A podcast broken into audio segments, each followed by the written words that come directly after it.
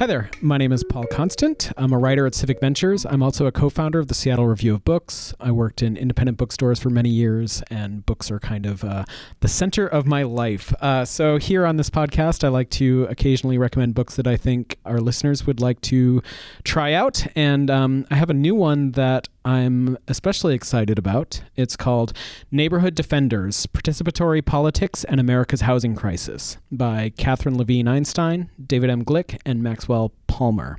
Now, if you've ever attended a neighborhood meeting, you've likely seen a crank or two. They like to complain against any progress in their neighborhood, and these are the kind of people who have earned the acronym NIMBY for Not in My Backyard. If you haven't attended a neighborhood meeting, you've likely seen these people parodied on shows like Parks and Recreation.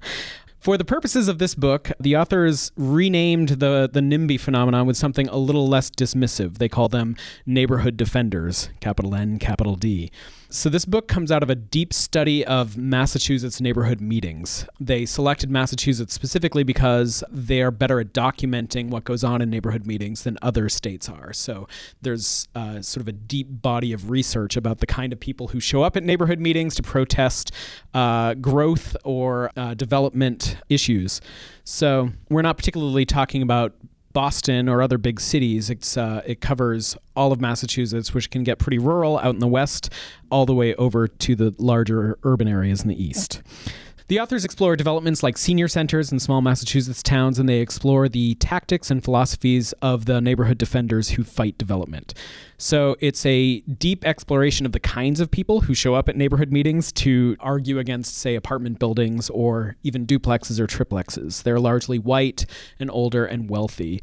And uh, over the course of the book, the picture sort of becomes very clear of how the current system has been used to stymie development around the country in some very disingenuous ways. Uh, for instance, people who argue against, say, a new neighborhood center because there's a particular tree there. These are people who have uh, no record of, of speaking up for the tree before. It's not as though they're the Lorax or something like that.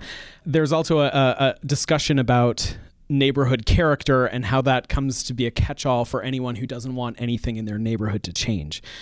So, those of us who live in the many American cities that are facing housing crises right now should be interested in, in neighborhood defenders. It explains how housing has gone from an essential human right in America to an investment that's only attainable to the wealthiest and most privileged Americans. And it's a system that we have to remake if we want to create actual inclusive housing policies that don't privilege a few at the expense of the many. Uh, this book, I think, is going to be a great first step for people who want to understand how we got to the point where American cities are filled with tents and rents are skyrocketing.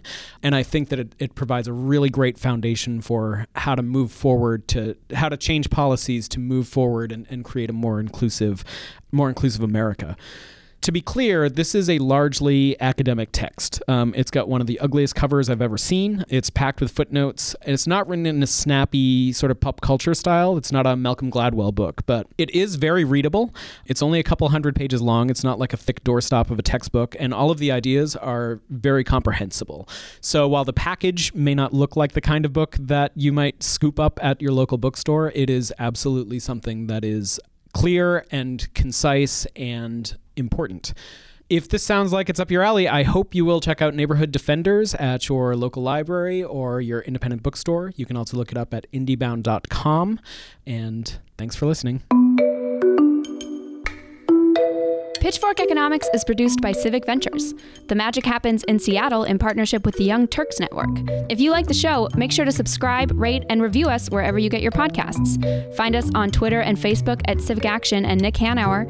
Follow our writing on Medium at Civic Skunkworks, and peek behind the podcast scenes on Instagram at Pitchfork Economics. As always, from our team at Civic Ventures, thanks for listening. See you next week.